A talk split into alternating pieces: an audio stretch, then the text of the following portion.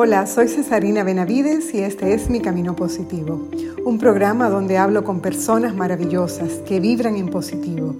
Sus vidas hacen la diferencia, nos inspiran, nos emocionan y nos invitan a vivir una vida en positivo.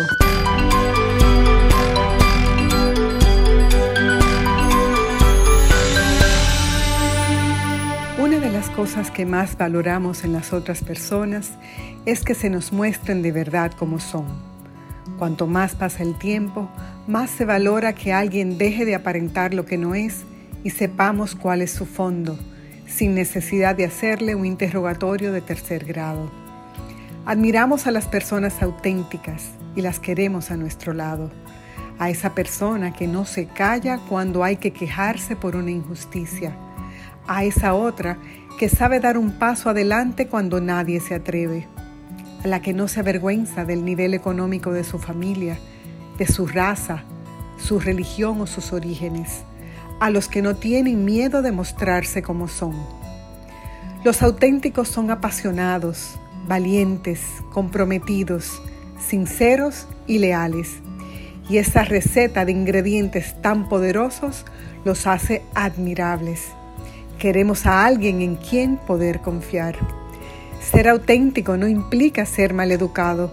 Una persona auténtica es leal y sabe que la justicia debe ir de la mano de la prudencia. Uno debe saber cuándo es el mejor momento para decir las cosas, para ayudar a que los demás se sientan movidos a mejorar. Cuando en una familia hay un buen ejemplo de autenticidad por parte de los padres, ese modelo arraiga con facilidad en los hijos porque lo han visto hecho vida. Así aprenden a hablar a las claras, a ser transparentes en la escuela, leales con los amigos y crecer siendo auténtico consigo mismo. Hoy tengo una conversación con alguien que es así, auténtica, aterrizada y abierta. Mi invitada de hoy es Soraya Pina.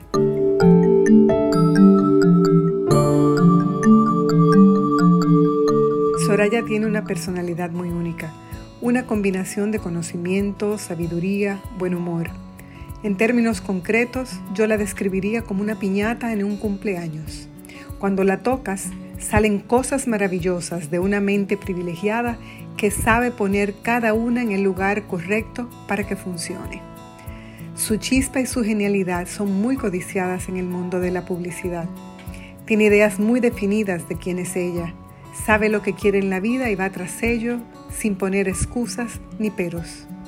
Es súper divertida y te hace reír mientras ella habla bien en serio, porque en serio se toma todo lo que hace es una gran profesional, una persona altamente creativa que encuentra a sus musas revolteadas en cualquier lugar y que usa el lenguaje como don para repartirse y multiplicarse.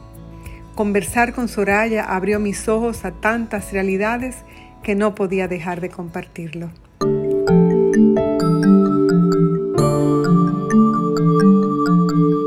Cuando yo hablo contigo, Soraya, yo me pongo como con una, yo tengo una libretica, yo siempre ando con mi libretica, pero entonces yo, hago así y cojo como una libretica que tú no ves y yo comienzo a, guardar aquí cosas que tú dices, yo, wow, wow, siempre tengo como ese wow factor cuando estoy hablando contigo, de verdad, de verdad te decía que de verdad, para mí una alegría que podamos compartir este rato y hablar un chin como de toda esa cosa que yo como que siempre he querido preguntarte.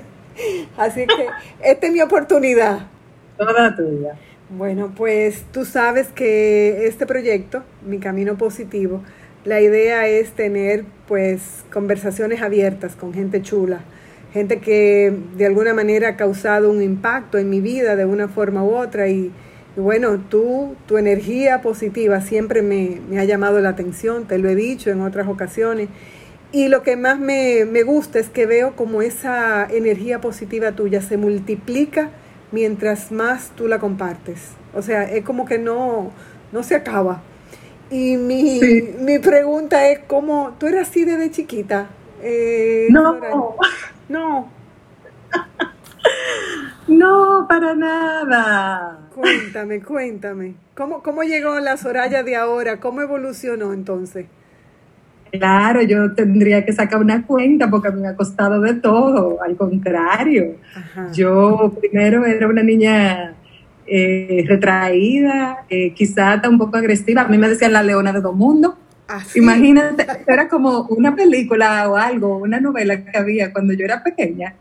Y yo siempre estaba peleando y yo siempre estaba brava y siempre tenía truño. O sea, ese, esa cosa de que ahora se inventaron de que resting bitches, eso era yo. Total. Digo, no que se me haya quitado, tú, pero... Conviven las dos cosas ahora. Sí, pero yo era muy, muy introvertida. Eh, y, y, mis salidas hacia, hacia el exterior eran siempre como, yo creo, como del lado agresivo. Eh, hasta adolescente y rebelde, como no se puede ser más. ¿En eh, serio? Cero positivismo, cero positivismo, eso no, yo no creo que eso me caracterizaba. Eh, no sé, cuando, cuando yo comencé a crecer, ya como dentro de la juventud, vamos a decir la temprana juventud, yo comencé a darme cuenta de muchas cosas, de por qué yo estaba brava, de por qué yo estaba rabiosa, de por qué yo estaba a la defensiva. Eh, y comencé a estudiar, a estudiarme a mí. Y un día yo me acuerdo perfectamente del día que yo me di cuenta de que yo no tenía que ser así, que no era obligado. Y, y ese día fue como de que, oh, oh, yo puedo ser mm, eh, como, como bien, yo puedo ser feliz, yo puedo tener energía, yo puedo eh, como que mostrar esta otra cara y no me va a pasar nada. Y por ahí comenzó, yo creo que por ahí comenzó, yo comencé a ver como que yo podía vivir de otra forma y que esa forma tenía mucho que ver con que yo le podía dar a los demás, independientemente de lo que los demás me dieran a mí. Porque hasta ese momento mis insatisfacciones tenían mucho que ver con, pero es que no, me dan esto, no me dan aquello, no tengo de esto, no tengo de aquello, no tengo, eh, qué sé yo, desde comenzar por, no tengo a mi papá aquí conmigo, hasta cualquier otra cosa, todo era una fuente de, de, pelo. Hasta ese día, y entonces en ese día yo dije, dije, bueno, tú sabes que yo voy a ser la persona que no fui nunca en el colegio, que yo no levantaba la mano para participar, yo no decía lo que yo pensaba porque yo no quería pasar vergüenza. Eh, y un día yo dije, mira, tú sabes que sí, hombre, vamos a pasar vergüenza, vamos a levantarme la mano, vamos a darle para allá, porque total, todo el mundo está inventando. Y entonces eh, salí yo, la verdadera yo. O sea que fue una decisión de Soraya, eh, cambiar de, o sea, darle vuelta a la moneda y dejar salir todo lo que tú eras, que estaba como atrapada. Sí, fue una decisión, fue una decisión. Eh, yo no te voy a decir que fuera totalmente eh, consciente. Yo creo que eso se iba, se iba trabajando con muchas cosas, pequeñas cosas que me iban pasando y pequeñas decisiones que yo iba tomando, hasta que un día como que fue que todo se juntó. Y yo dije, sí, lo que pasa es que yo estoy viviendo de una forma que yo creo que es la única y no es esa la única. En la que yo siento más satisfacción es en esta otra y las veces que lo hago y las veces en las que yo me manifiesto de esta forma, yo soy más completa, yo soy más feliz, eh, y entonces yo eh, eh, por ahí me fui. Tú sabes que eso me hace, eso me hace muchísimo sentido, Soraya, porque parece como una, parece una decisión sencilla, pero como tú dices, no fue, no fue una decisión de un día para otro, sino un cambio progresivo de tomar decisiones todos los días, de pensar de una cierta manera todos los días, hasta que eso se convirtió en una forma de vida. Eso, Sí, eso, yo creo que, que, me reconozco en esa descripción también, porque te escucho y digo, pero eso fue lo que me pasó a mí también, yo me identifico mucho. Creo que mucha gente también le ha pasado eso, que se ha descubierto en un momento eh, viviendo en una piel que no es la que le corresponde y dice, pero yo no estoy condenada a vivir triste, yo estoy hecha para ser feliz. Y comienza a hacerlo. A mí me pasó que mi papá, que era un tipo complicado, enfermo, que mi mamá y él eran divorciados de hace mucho tiempo, él, él se portaba mal y yo vivía con ese, con ese tema de que el tipo se portaba mal y yo vivía bravísima y qué sé yo qué. Y poco tiempo antes de él morir, yo eh, ya tenía una amistad con un grupo de, de, muchachos que eran más jóvenes que yo. Y ya había pasado que uno de ellos tenía o tuvo, embarazó a su, a su novia y tuvieron una hija. Y, y ese día yo me di cuenta de que mi papá, cuando nos tuvo a nosotros, era él, era como él, era como ese amigo mío. Y yo entendí también, yo dije, wow, pero increíble, o sea, yo estoy juzgando a esta persona con, una dureza, como si yo no me pudiera dar cuenta de que esto le pasa a un muchacho de veintitantos años, y es terrible, es una responsabilidad grandísima. Y ese día yo digo que yo lo perdoné. Eh, y bueno, y después solamente me duró como una semana y media el hombre, o sea que ni siquiera logré como y, y decirle que está todo bien ni nada, pero, pero eso me cambió mucho a mí también. La idea de, de, uno, de uno permanecer eh, abierto, ¿verdad? Abierto a que a, ser cambiados, a no a soltar la rigidez, a no ser tan estructurados, a no querer que las cosas sean solamente como nosotros pensamos que son. Eh, y, a no, juzgar, como tú decías, no juzgar. Sí. Eso, eso, eso es un gran aprendizaje, eh, Soraya, que tú tuviste ahí. Y aunque tú pienses que quizá no te dio tiempo, yo estoy segura que la tranquilidad que ya tú sentiste a partir de ese momento, ese perdón fluyó de una manera sobrenatural, fluyó.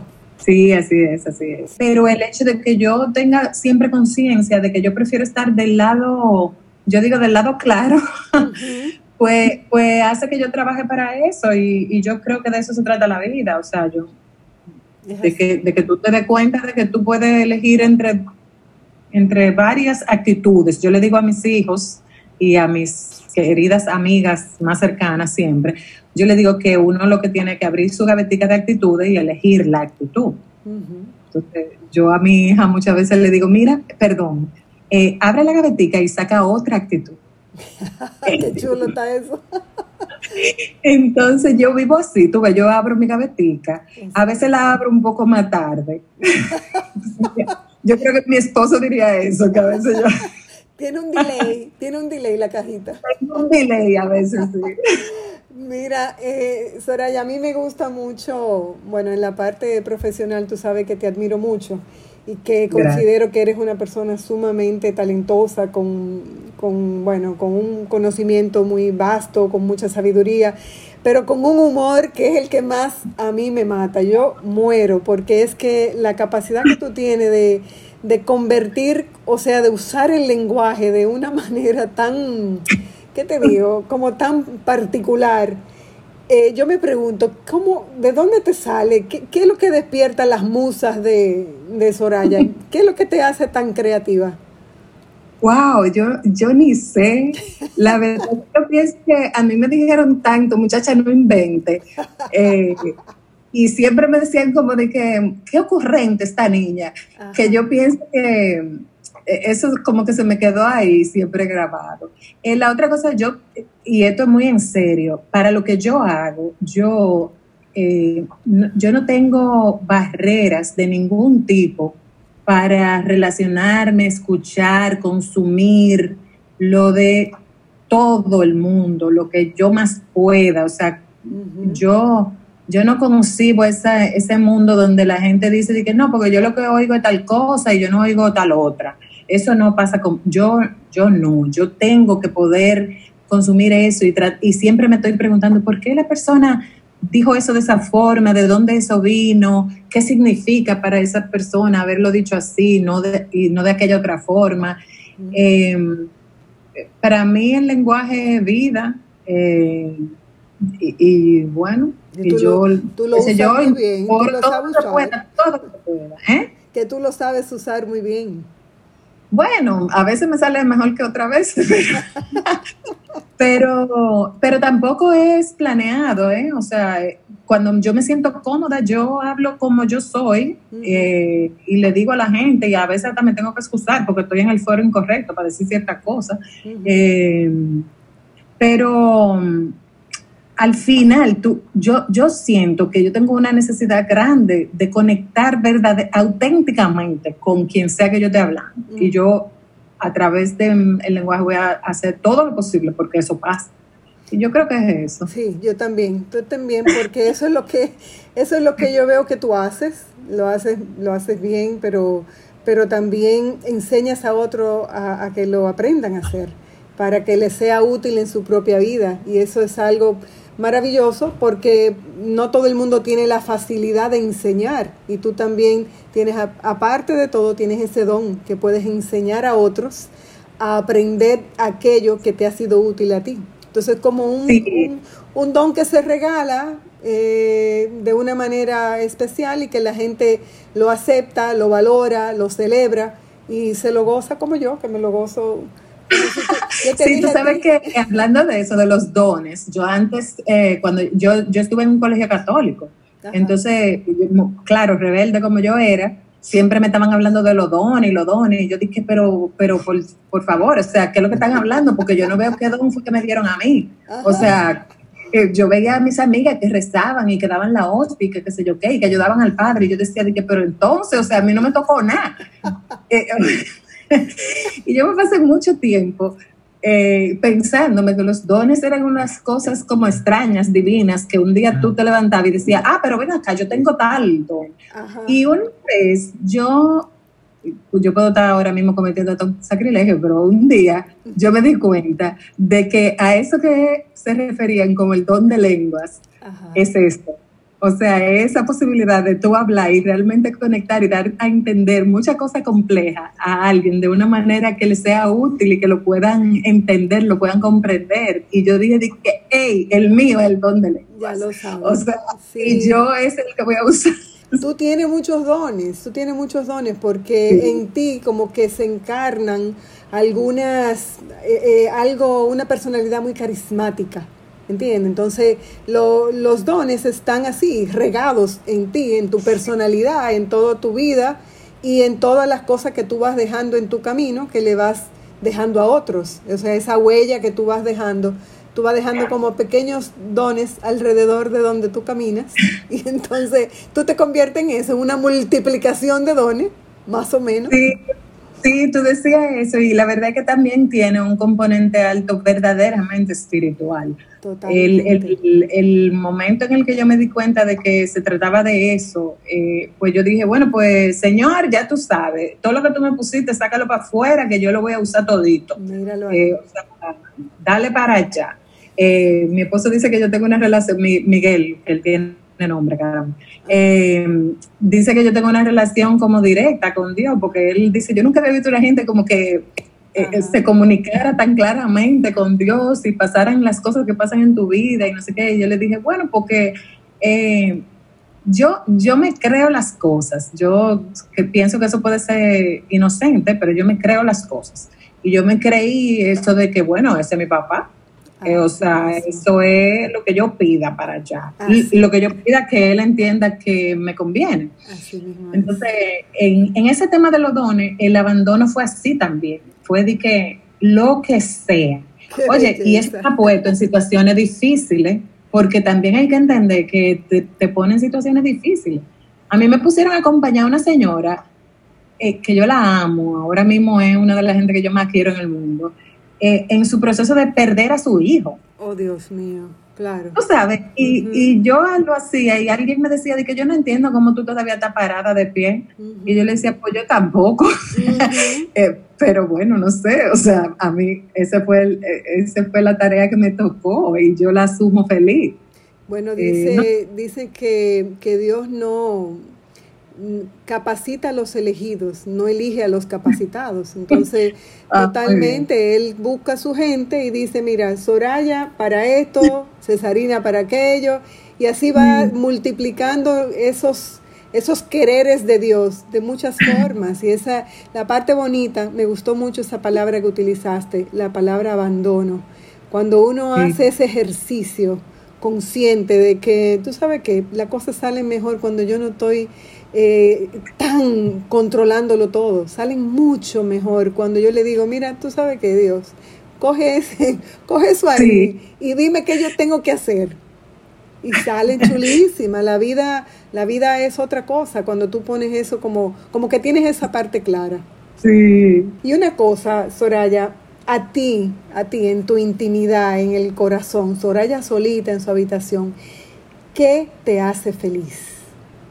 Uf, a mí me hacen feliz muchas cosas. Eh, a mí me hace feliz sentarme a mirar el día y decir, wow, todo lo que yo hice hoy eran cosas que demuestran eh, mi cariño, mi amor, mi compromiso, mi aporte para las cosas que yo he decidido que lo necesitan o que lo merecen o que, o, que de alguna manera quedaron ahí cerca de mí para que yo pudiera hacer eso. Eso me hace muy feliz. O sea, y eso puede ser desde, yo le hice unas, una comida diferente a cada una de la gente que viven en esta casa, porque cada uno quería una cosa diferente, hasta yo le resolví un problema de, qué sé yo, cuántos millones de pesos a un cliente.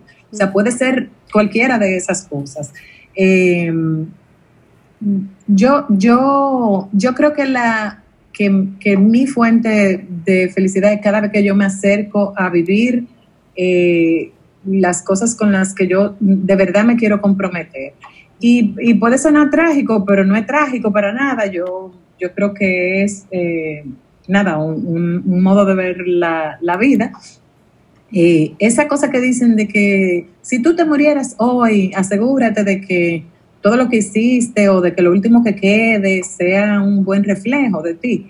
Pues yo pienso mucho en eso. Eso se llama memento mori eh, en, el estoicismo. Y, y de alguna manera yo quisiera poderme cada vez más acercar a eso porque yo siento que eso me, me hace muy feliz. O sea, hasta decir no voy a hacer nada porque ahora lo que voy a ver una serie aquí en binge watching, yo le doy para allá también y eso también me puede hacer feliz, porque eso es parte de lo que yo quería sentir en ese momento. Esa parte me, me llamó la atención porque la gente normalmente, o he tenido personas que te dicen, me hacen feliz, bueno, viajar, me hace feliz eh, claro, eso también te da felicidad, pero, pero la, la, la, felicidad a la que yo me refería es a esa de la que tú estás hablando. Esa felicidad que, que tú quieres sentir, que tú puedes producirte con una acción, con algo que tú hagas y produzcas dentro de ti, no algo externo que es un estímulo de fuera, sino algo que sale de tu interior y te hace feliz. Claro, eh, yo hice eh, bueno, yo eh, hablando un poco también de que si los viajes, no sé qué, claro, me hace muy feliz un viaje, pero, pero no el viaje. Por ejemplo, eh, una de las imágenes que yo con más cariño guardo en mi corazón es en una montaña en Perú, donde hay unos nativos que tienen unos bailes bellísimos y una señora de estas me invitó a bailar a mí. Ay, qué chulo. Sí, y yo eh, un poco también luchando con mi, con mi introversión, porque aunque parezca que no, yo todo el tiempo tengo que luchar con eso. O sea, yo paso media hora sudando antes de eh, abrir el Zoom para hablar contigo. Te lo creo. Sí, no, te lo creo porque estamos, estás hablando con otra introvertida, o sea que totalmente. Entonces, eh, yo me paré a bailar ahí y y aquella cosa a mí me provocó una conexión con, con la sencillez y al mismo tiempo con la profundidad de lo que eso significa para ellos. Que yo digo que ese fue uno de los momentos más felices que yo he tenido en mi vida.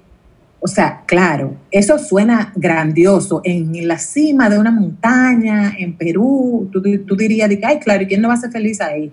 No, no era si, si fue eh, en ese lugar y no sé qué, sino fue ese, esa selección, o sea, el hecho de que esa señora haya mirado alrededor y de toda la gente que estaban ahí, ella me eligió a mí para bailar ese momento conmigo y yo, y yo me lo encontré, ya tú sabes, lo Tengo esa foto por ahí. No, una eh, experiencia bonita, una experiencia bonita, como tú dices, no quizás el sitio eh, podía haber sido cualquiera, igual de bonito o igual de majestuoso. Es la selección de, de la magia de, de, dos almas que se conectaron a través de ese momento. Esa es la parte que yo lo veo. Yo, yo, yo me vi, me vi ahí contigo, me vi viéndote bailando. Y es la magia, ¿verdad? Es la magia, claro.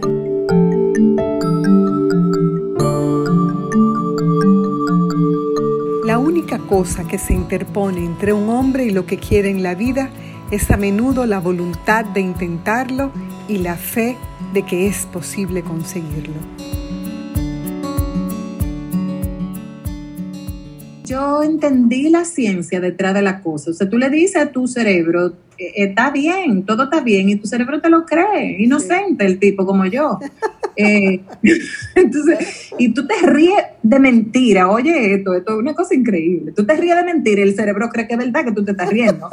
O sea que yo dije de que, qué sé yo, en aquel momento instintivamente, pero en muchos momentos después lo he podido aplicar y he dicho, mira, ¿tú sabes qué? Todo está bien.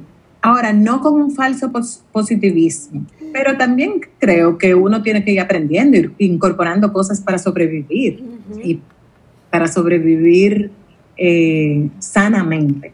Entonces, para mí, esa es una de ellas. Ese, ese todo pasará. eso hace toda la diferencia, definitivamente. Y aplicárselo en las cosas pequeñas del día a día. Eh, es una chulería porque parece mentira, pero cuando tú comienzas a encontrar peros en la cantidad de cosas o en la cantidad de decisiones que tú tienes que tomar todos los días, óyeme, si tú comienzas a poner peros en todo, ¿qué te sucede? Óyeme, ¿en qué se te convierte el día? En una locura. Muchacha, yo tengo una cosa que se llama el Club del Pero que, lo hemos lo hemos implementado en algunos en algunas ocasiones cuando tenemos algo más de tiempo con algunas amigas. Y lo que hacemos y eso parte de un de una de una máxima yo digo que yo decía siempre que era que todo el mundo tiene un pero. O sea para tú no llegar a lo que tú quieres llegar para tú no ser quien tú quieres ser para tú no lograr lo que tú tienes que lograr siempre hay un pero. Y óyeme hay pero bien complejo. O sea la gente se pone exquisita haciendo pero eh, entonces, yo, sí, yo me inventé el Club del Pero y ahí trabajábamos con todas esas mujeres, sobre todo mujeres, eh, porque, porque, porque sí, porque a veces como que hay que cambiar el switch, tú no te puedes pasar 20 años ahí, que bueno, pero, pero, lo que pasa es que lo que pasa es que con una justificadera de por qué voy a no lograrlo. Eso no, eso me aburre. Exacto.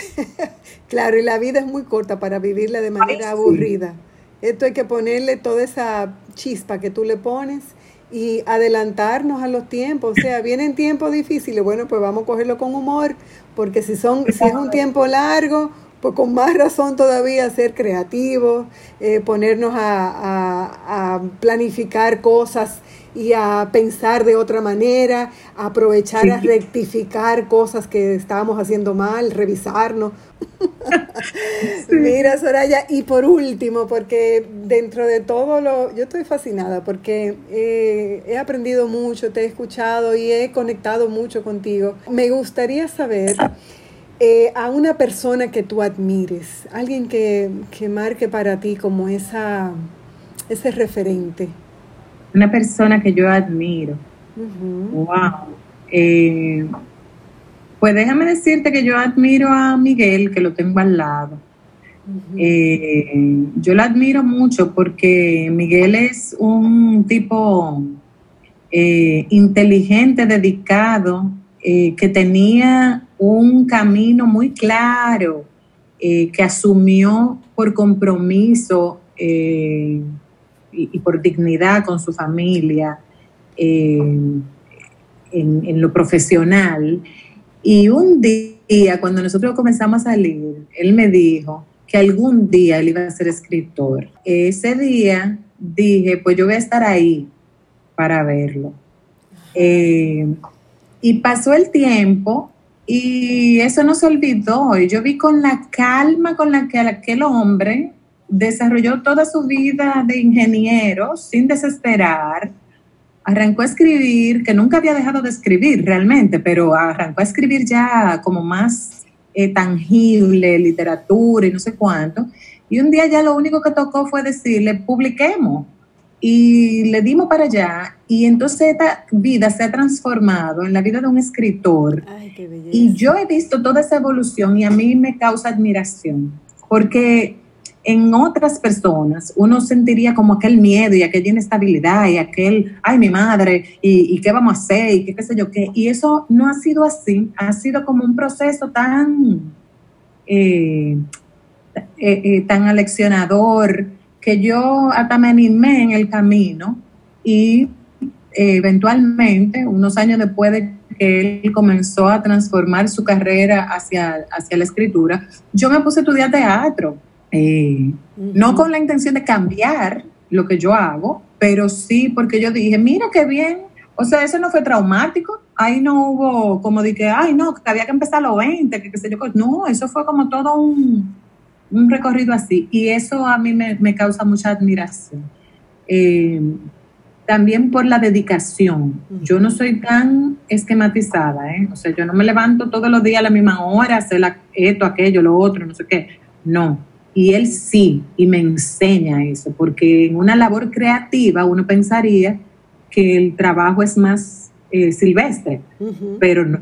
O sea, ahí hay un compromiso con su página en blanco. Sí. Y, yo lo encuentro maravilloso. Entonces, yo eh, por, ese, por esa razón lo admiro mucho.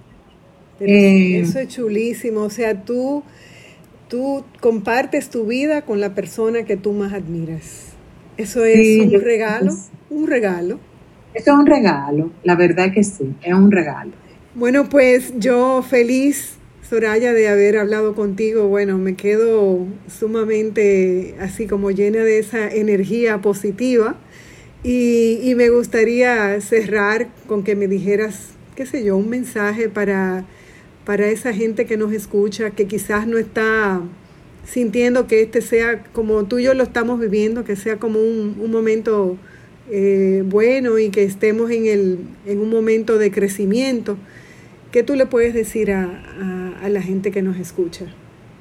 Sí, yo, yo he elegido compartir eh, eh, una frase que, que yo pienso que funciona en todo momento,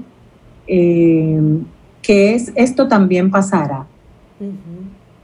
Y en el esto también pasará es, no, no hay que concentrarse demasiado en, eh, en lo que te puede estar planteando el momento. Eh, hay que hacer lo que hay que hacer. Y cuando el trabajo está hecho, está hecho. O sea, me refiero al trabajo, a la vida. Cuando la vida está hecha, está hecha. Por eso que me duermo. Porque ya no, no puedo hacer nada más. Y no puedo controlar lo que va a pasar mañana, ni puedo cambiar lo que pasó ayer, sino que hoy. Y hoy puede cambiar. Y con eso pues uno tiene que conformarse y aprovechar. Si tú tienes un gran momento y tú piensas, esto pasará, entonces tú aprovechas ese gran momento, lo vives con intensidad, eh, sin anhelo de que se quede para siempre. Un mal momento, tú haces como, como hacen los surfistas. Ese es otro consejo que me gusta dar mucho. Los surfistas cuando viene una ola muy grande que no la van a poder coger, lo que hacen es que se meten allá abajo en el fondo donde la ola no lo pueda arrastrar para esperar que la ola pase y ellos salir al otro lado. Entonces, básicamente, una de las dos puede hacer. Hay personas para, para las cuales esta situación está siendo una ola que cogió y otras para las que es una ola a la que había que metérsela abajo. Mire, si no, si no te la pudiste meter abajo a tiempo, eh, déjate arrastrar un chin también, que a veces uno necesita ser arrastrado para poder salir a la orilla. porque cuando esa ola te da aquel tablazo y te arrastra hasta la orilla, ¿a dónde fue que llegaste? A la orilla. Y te va a secar y te va a parar y después puedes volver a entrar. Así mismo es. Entonces, no sé, así. Me encantó, me encantó y es una, una imagen muy fácil de, de proyectarla, o sea, de ponerla en tu mente y de entenderla, muy sencilla, pero muy profunda y que nos ayuda definitivamente a, a preguntarnos en, en, qué momento estamos, todos, ¿Mm? todos, en, eh, eh, dónde estoy yo en este momento. Y me encanta porque creo que ayudará a mucha gente a que se replantee cuál es su próximo paso. Definitivamente. Bueno, Soraya, pues nada, feliz de haber hablado contigo. Muchas gracias por, por darme, darme tanto en tan corto tiempo. Muchas gracias a ti, yo me siento feliz. Eh, yo creo que esta como mi primera entrevista así, de que es súper formal, de una gente, de que te quiero entrevistar, así que qué bueno que fue contigo, porque me moría de nervios. Así que gracias y yo quiero que este proyecto crezca mucho. Bueno, pues yo creo que con personas como tú y con mensajes como el tuyo, eh, con que toquemos una sola persona y esa persona pueda tener esa esperanza y ese volver a ese camino positivo, ya nosotros estamos pagas.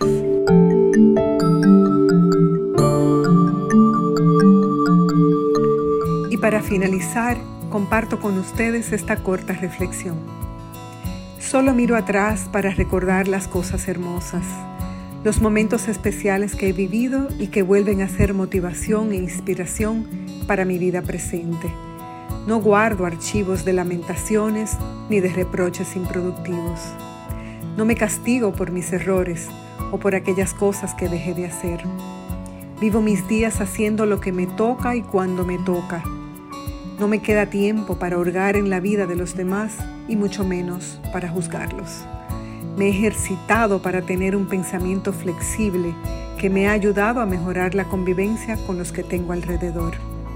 Ya no trato de imponer mis opiniones ni de que otros hagan lo que yo quiero siempre. No guardo rencor a aquellas personas que me han querido dañar, pues quizás han penetrado mi piel, pero no han llegado hasta mi corazón. Creo que son algunas de las razones por las que a pesar de cualquier tormenta o ventarrón, mi casa interior está en paz. Soy Cesarina Benavides y este es Mi Camino Positivo.